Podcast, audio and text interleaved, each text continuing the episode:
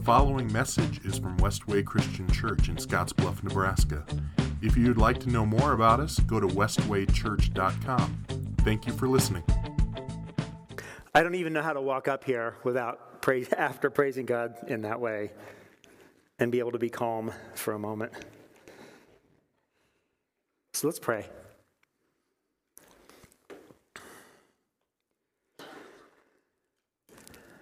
God, as we come before you this morning, help us to come with a mindset of gratefulness for having been delivered from our Egypt by your hand. As we spend time in the Word today, we just want to hear what you, what you have for us from it. It's in your Son's name I pray. Amen. Well, this dude is going to get us all killed. They had been on the battlefield for weeks, and what started out as what was going to be a pretty big war kind of degenerated into these little skirmishes, and, and finally it was the same thing day after day. The enemy had sent this man out into the middle of the field. And for weeks, he said, Send out your best soldier. Let's fight. Whoever wins, the other army, the other people become a slave of the one who has won. And for weeks, it was just the same thing over and over. This, this man coming out into the field, calling curses upon the people and nothing happening. Until one day, something did happen. This boy, boy, walked out into the field to face this man named Goliath. And surely there were people who thought, this dude is going to get us killed. I don't know what the king is thinking by sending this guy out to represent us. This doesn't make any sense. He doesn't even have any armor, he, he doesn't even have a sword. This guy's just going to get us killed. And as this boy named David walks out to Goliath, Goliath says this Am I a dog that you come at me with a stick? I will feed you to the birds and wild animals. Mulholland paraphrase of that is What are you doing sending this person out against me? I'm going to destroy you. This is the most foolish thing I've ever seen in my entire life. And interestingly, David says, You come to me with sword, spear, and javelin, but I come to you in the name of the Lord of heaven's armies, the God of the armies of Israel, whom you have defied. Today, the Lord will conquer you. And I will kill you and cut off your head. And then I will give the dead bodies of your men to the birds and the wild animals, and the whole world will know that there is a God in Israel. And everyone assembled here will know that the Lord rescues his people, but not with sword and spear. This is the Lord's battle, and he will give you to us.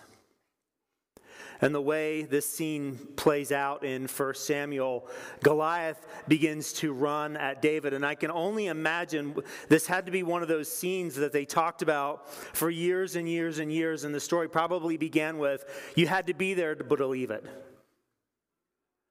Because I think what happened next, like, had, had to happen so fast and so quick that no one had a response. And in fact, the scripture kind of talks about that.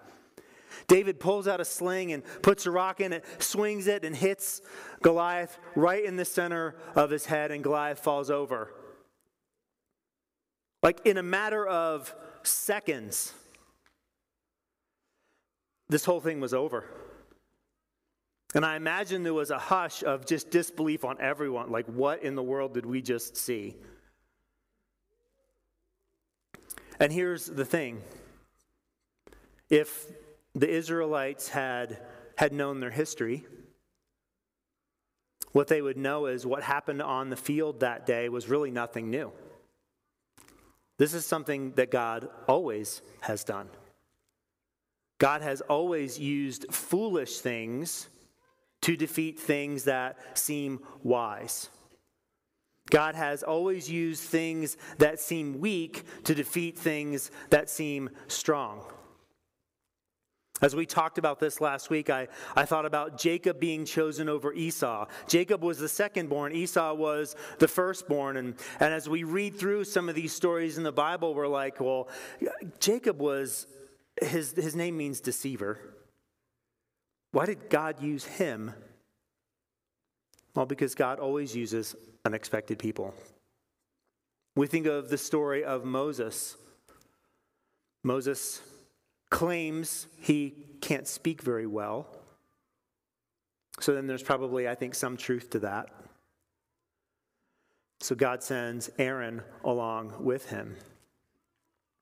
And if we were to take time and, and just read through the Old Testament, we would see that God frequently uh, uses things that are weak, that seem weak, that seem unimportant, that seem poor, to shame those who claim to be wise, who claim to be rich, who claim to have power. And this is really good news. You should know that. Because when we operate out of our own strength, it's not us, or it's not God that's glorified, but it's us. When we operate under our own power, under our own wealth, we receive the glory and not God. This morning we're going to talk about 1 Corinthians chapter 1 verses 18 to 31. If you have one of those Bibles, if you're going to use one of the Bibles with the seat back in front of you, it's on page 711. I promise you at some point we're going to be off of page 711. I think it's actually today.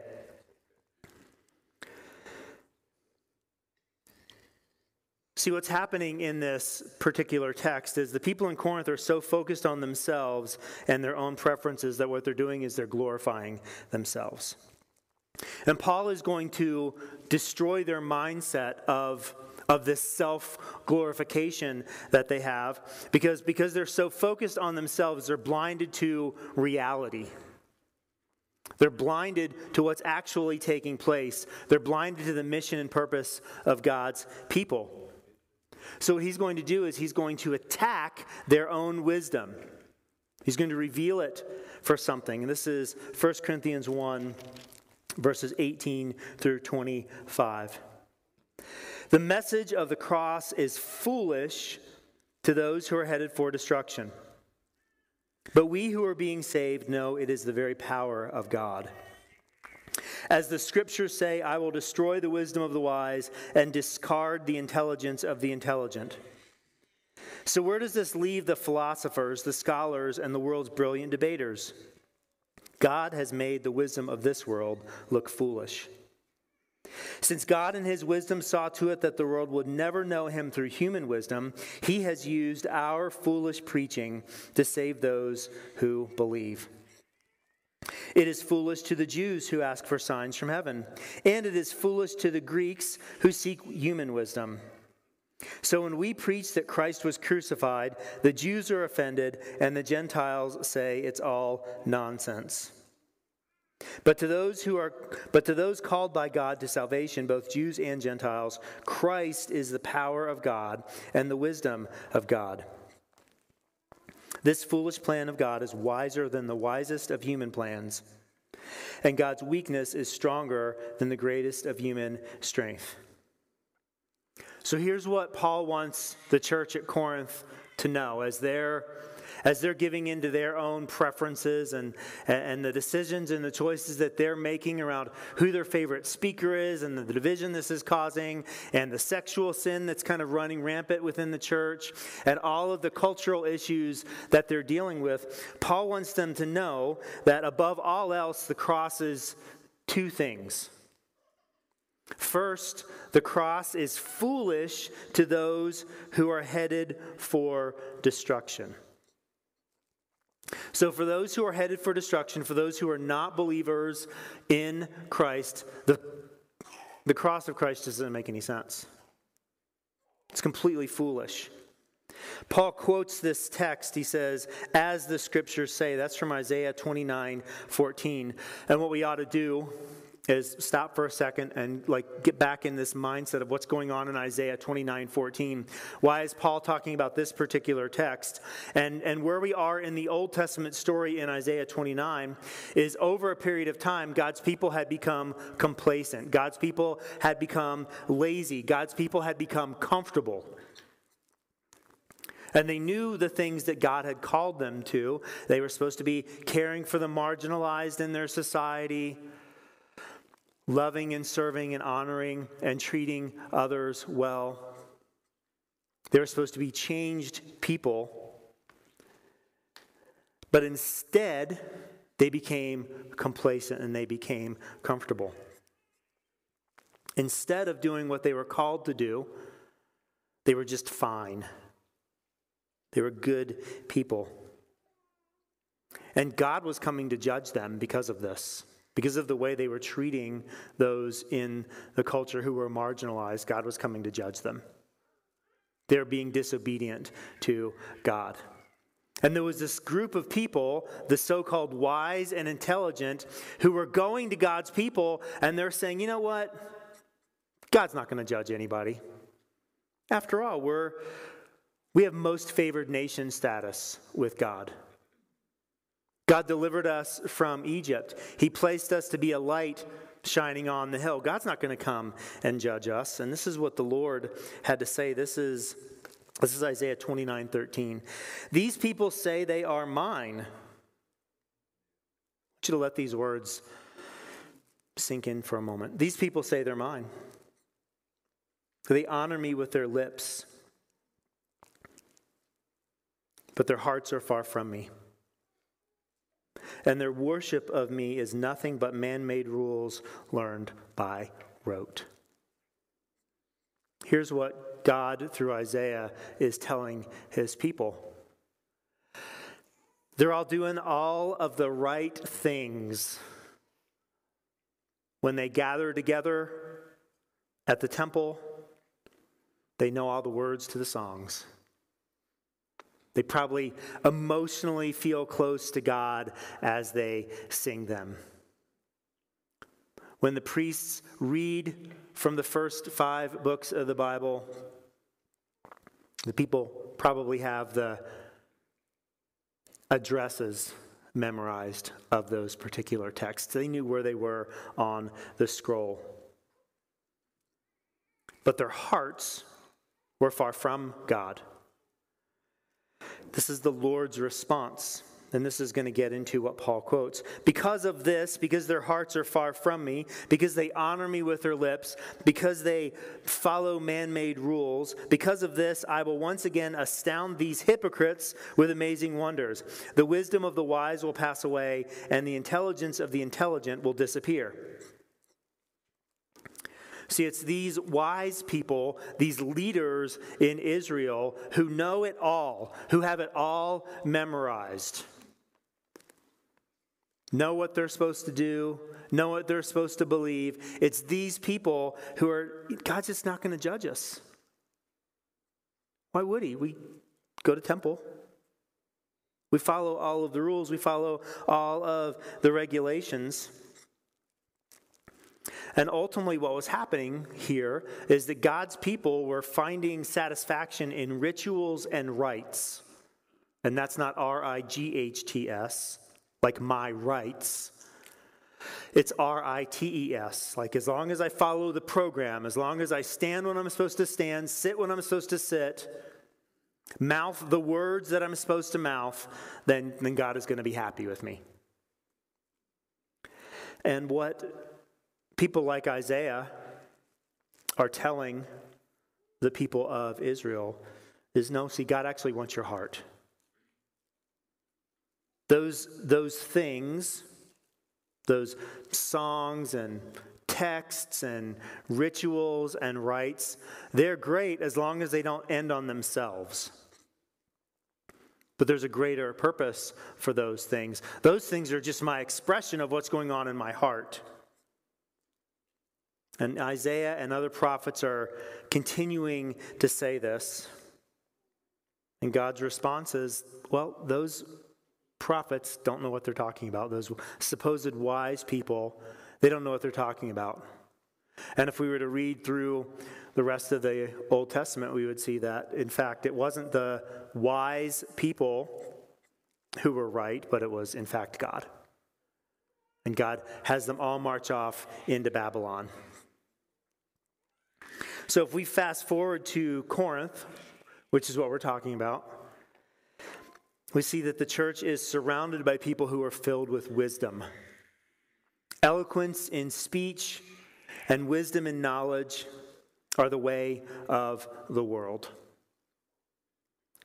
One of my favorite texts in the Bible is found um, in Acts chapter 17. Paul's in Athens. And Luke describes Athens this way It should be explained that all the Athenians, as well as the foreigners in Athens, seem to spend all their time discussing the latest ideas. Like that's social media, right? Everyone is just talking about the latest ideas and putting forth thoughts and questions and concerns. Well, I think this, and I think this, and I think this, and I think this. And Athens was Athens was Twitter. I think it's now called X. I don't know anyone who calls it that. But it's called X now. Uh, Athens is X on crack. All the people do is talk about the latest ideas. And what Paul is talking about here in this First Corinthians text, he says this since God in his wisdom saw through it that the world would never know him through human wisdom, what he means is this those people could sit around and talk about things all day long. They could talk about situations and circumstances, and the one thing they'll never do is know who God is through all of that conversation. They might be really smart about lots of things, but this will never help them understand who God is. And in Athens, what this led to was a city filled with idols. Luke actually talks about Paul's experience. This when Paul originally lands in Athens, he spends a few days basically just walking around and looking at all the idols. And then he gets invited to this place called the Areopagus where he gets to speak and that's like that's like central. If you want to if you want to have a conversation with anyone, you're going to go to the Areopagus because that's where all of the really smart and really intelligent people go. And what's interesting about this city filled with idols and all of these people who sit around and talk about all these things, they have to continually create new idols because they have yet to meet God. So I'm going to add to our idols. I'm going to add to our idols. I'm going to add to our idols. And ultimately, the people realize that, well, maybe there's a God we don't know about. I know what we'll do. We'll create an idol and we'll put a sign above it that says, to an unknown God. Right? We want to we want to cover all our bases. So there's even an idol to an unknown God. So all of these people who know everything about everything know nothing about God. And it is into that space, both in Athens and in Corinth, that, that God sends preachers, foolish preachers like Paul, with a foolish message that saved the people who believed in it. Well, why were they foolish? Why were these, why were these people foolish? He says, To the Jews, the message was foolish because they wanted signs from heaven, which is perfect if you remember Jewish history. As you read through the Old Testament, we see nothing but signs and wonders. We see the Red Sea being parted. We hear about the bush on fire but not being consumed. We sang about it in one of the songs. We see the pillar of cloud by day and pillar of fire by night. Signs and wonders, signs and wonders, signs and wonders. So the Jews, they want to see signs and wonders. But here's the reality about all of those signs and wonders. At the end of the day, despite those signs and wonders, God's people still found themselves where? Being marched off to Babylon. Why?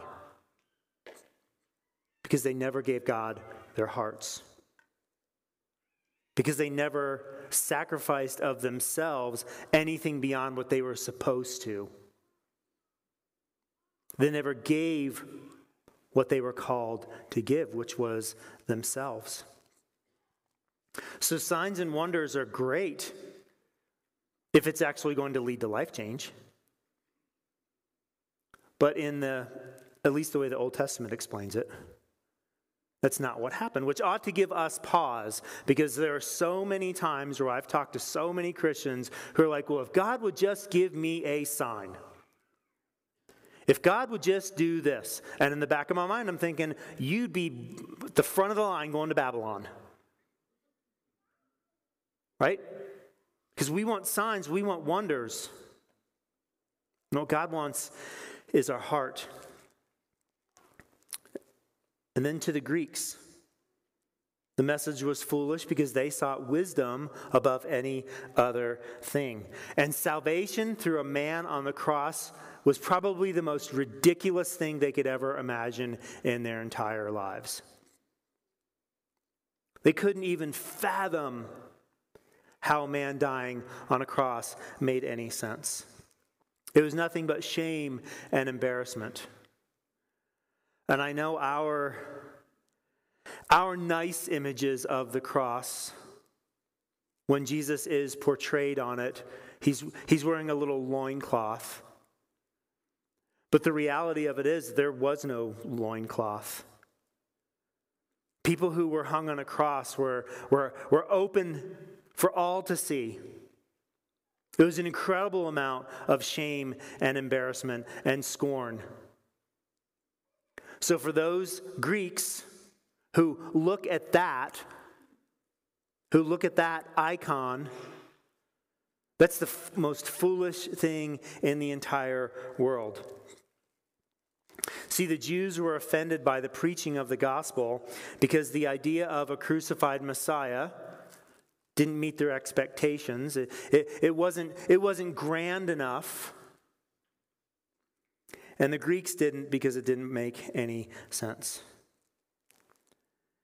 But that's not all the cross was. The message of the cross is foolish to those who are headed for destruction, but it was also for those who are being saved the very power of God. Paul writes this But to those called by God to salvation, both Jews and Gentiles, Christ is the very power of God and the wisdom of God. He says it's wiser than the wisest of human plans. Because in this wisdom, we are trusting in Christ alone for our salvation. See, every other world religion at its root has one thing in common, and that's a works salvation. Tell me what I have to do. Tell me how often I have to do it so that I can be saved. Every other world religion is a matter of works. And the problem with that is, as long as my good works outweigh my bad works, well, who determines what are good works and bad works? After all, aren't there people who are going to be better than me on that scale? There are certainly going to be people worse than me on that scale, which, if I'm honest, if I'm using a works based theology to save me, like, isn't pretty much everybody worse than you? That's, that's how that takes place. So I attain salvation through my works. I attain salvation by being better than all of you people. And you attain your salvation by being better than all of us people. And you better work hard because in this mindset, Like, God is measuring out every single thing you do. Every single thing, good and bad, is going on that scale 24 7, 24 7, 24 7. And when you die, if that scale's not balanced and your good works don't outweigh the bad, you are done. See, the best the Greeks could come up with in this concept is filling their cities with idols. And again, like there's one out there that we're missing, so we're just gonna we're gonna worship harder than anybody else. We're gonna worship more faithfully than anyone else. Even to the God that we don't know his name, so we're gonna create one. And the best that the Jews could come up with were man made rules that they had memorized. Going to temple, sacrificing their animals. And yes, God told them to do those things. But again, those things happened out of an overflow of what was going on in their hearts. They were meant to orient their hearts. And Paul also writes this God's weakness is stronger than the greatest of human strength. God's weakness is stronger than the greatest of human strength. You know, mankind can do lots of really great things. Like, regardless of how you feel about Elon Musk, um, a spaceship that blasts into space and returns to the same literal space it took off from, like, that's pretty neat. Don't you think? Like the first time I saw that, there was all of this conversation about how, how the liftoff had just been played in reverse because it didn't really happen because we live in a conspiracy world. Like that's pretty neat, man. People can do some pretty neat things. But here's reality there are lots of things that are outside of our control, like a lot of things that are outside of our control. The influenza virus, for example, is between 80 and 120 nanometers in size. And my guess is, like, who knows what that means? Jen Dillinger, probably raise your hand. Jen raised her hand. Okay, Michaela knows, okay, two people. Right? Most of us, we have no idea what that means. What's a nanometer? I had to look it up. It's point zero, like nine zeros till you get to one. That's what a nanometer is. See, there are lots of things that we don't know anything about. And this thing that's a nanometer can enter into your system. And if you get influenza A, like that could wreck your life, couldn't it? Like, we don't have any control over that. Like, how many nanometers did I just breathe in just then? Like, just by breathing. God's wisdom is wisest wiser. Is strong, God's weakness is stronger than the greatest of human strength. See, the issue that God deals with through Jesus, through his wisdom, is that his wisdom is stronger because it deals with our actual problem. God's wisdom deals with our sin. And what our world typically does, and again, going back to these religions of the world, what our world typically does is, is tries to manage the behavior. We want to manage the fruit of it. Well, if we were just smarter, this would happen. If we just loved one another, that would happen. See, it's managing the fruit. And in Christ, what takes place is our sin is addressed. See, that's the real problem. We're going to talk next week about 1 Corinthians 2, verses 1 to 5. We're going to talk about what the gospel is. The thing that needs to be fixed is our sin. And God does it in a way that doesn't make any sense. And this is, this is not only good news for those who have been saved through this foolishness, but this is really good news for us, for those of us who are proclaiming this foolishness. Let's read verses 26 through 31. Dear brothers and sisters, that few of you were wise in the world's eyes, or powerful, or wealthy when God called you. Instead, God chose things the world considers foolish in order to shame those who think they are wise.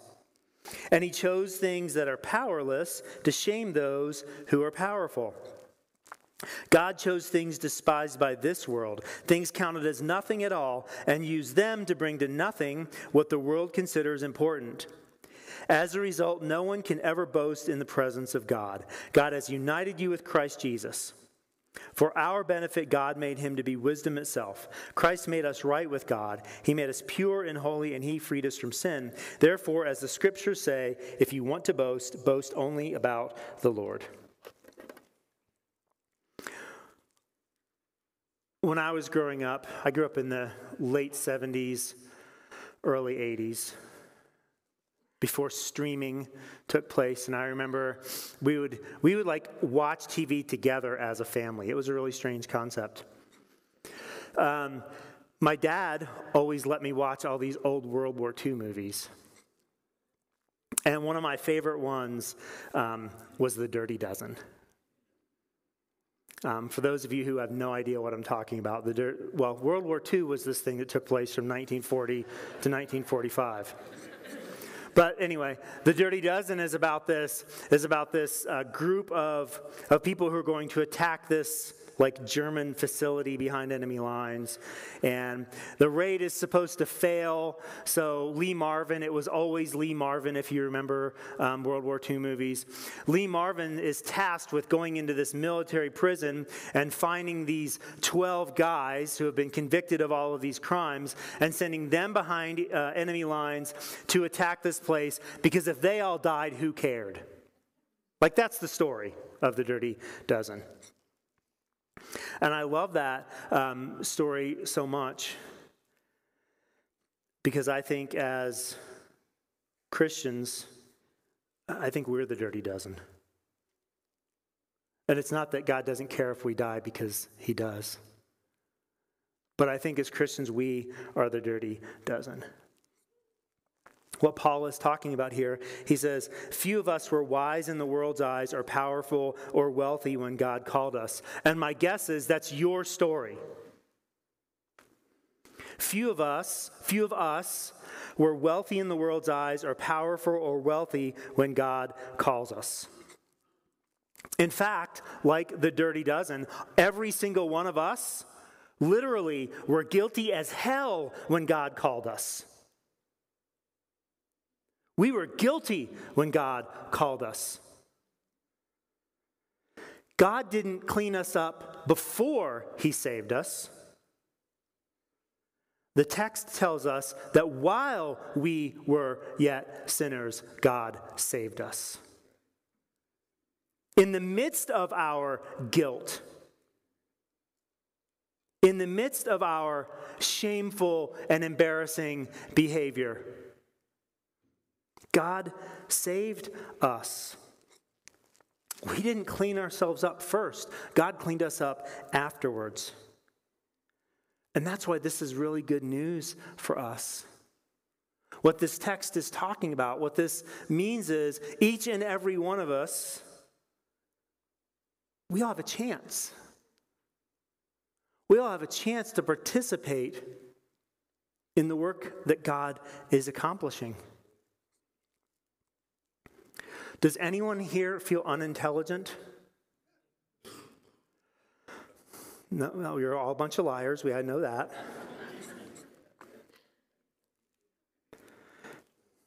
See, God's foolish plan, this is good news. God's foolish plan has the unintelligent shaming those who think they are wise. This is really good news to all of us C and D students. I'll ask that question. Who is a C and D student?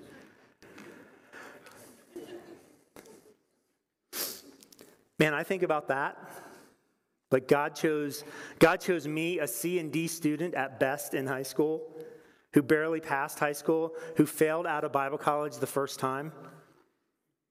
Yep, Cody.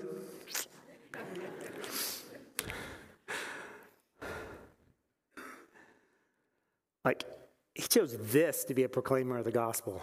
That's a pretty foolish plan. God, dude, that's a foolish plan. That's foolhardy, is what that is.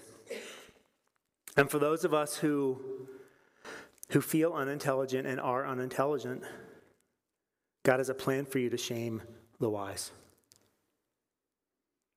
Does anyone feel powerless and weak? The good news is God's foolish plan has the powerless in Corinth, and those who have no authority in our world shame the powerful. Have you ever just, and this isn't arrogance, I want to be careful, I don't want to paint this as arrogance. Have you ever been just like watching the news and someone who comes on who is is like very powerful in the world and says something that literally makes no sense? Every day. And I don't care what channel you're watching, okay? Seriously. Like, doesn't even make any sense.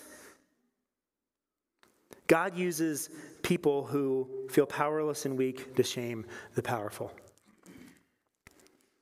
Does anyone feel for, forgotten about by the world? Feel despised by the world? Well, the good news is this the cross, which was despised by the world as a device of death and shame, brings to nothing what the world considers important. See, when we cling to the cross, and uh, specifically when we cling to the person who was on the cross, who has since been resurrected and ascended into heaven, when we cling to that person as our hope, when we cling to that person as our joy, when we cling to that person as our meaning in life, what we do is we actually demonstrate how unimportant the things of the world truly are. Because each and every one of those things are fleeting and will pass away. All of it. Someone else is going to spend your money. And they're probably not going to spend your money in the way that you wish they would. My guess is within two generations, your money's going to be gone, squandered, wasted. So, as Christians, we have to pick and choose what we're going to cling to. We have to choose what we're going to hold on to. We can boast in none of the things that we have apart from Christ because apart from Him, those things are nothing. They're empty they're meaningless, they're purposeless. See, we're in Christ because and only because of God's wisdom. So this text is telling us. Christ is the ultimate wisdom of God revealed, and we are right with God only through him. Christ makes us holy, Christ frees us from our sin. See, worldly wisdom and religiosity says about says this Look at me, I clean myself up. Look at me, I'm a self made woman. Look at my degrees. Look at how the people around me defer to my presence when I walk into the room.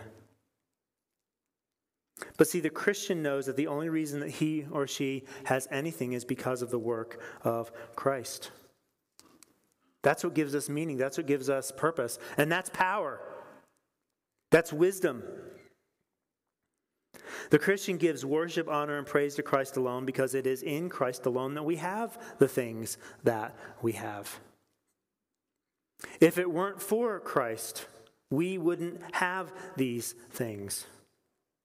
Like I was a C and D student in high school and I failed out of Bible college round one. Like I don't know where I was heading. It's in Christ that we have the things that we have, and we are the people that we are. And this all requires something of us. This requires that we set aside our wisdom and our ways and accept the foolishness of the person who died on something that looked like that for our sins. That is the most foolish thing in the entire world. but it's also reality. This requires humility on our part to exchange what we think is real wealth and wisdom and position to exchange those things for what Christ says is real, which looks nothing like those three things. We are only who we are in Christ because of the work of Christ.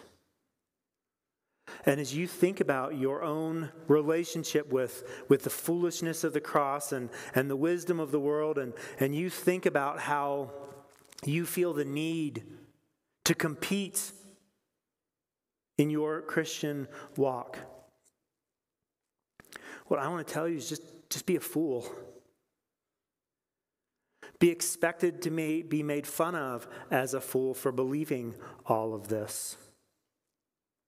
Be comforted in the fact that you are a fool. Be comforted in the fact that the only person that you have to lean on, trust, and blame for who you are now, your identity in Christ, is Christ Himself.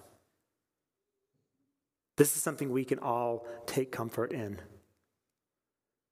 And my hope and my prayer for you today is that you would find comfort in that. You would trust that God knows what He's doing, even with you. Let's pray.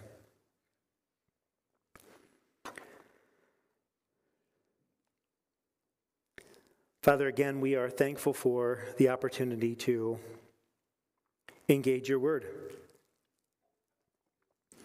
I pray for those of us who, who feel so out of control, who feel so helpless and weak in the face of, of a culture and society that, that claims to have everything together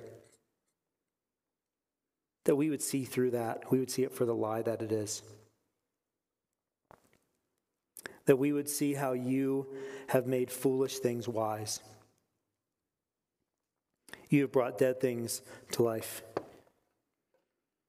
And help us to be satisfied in your wisdom. It's in your Son's name we pray. Amen.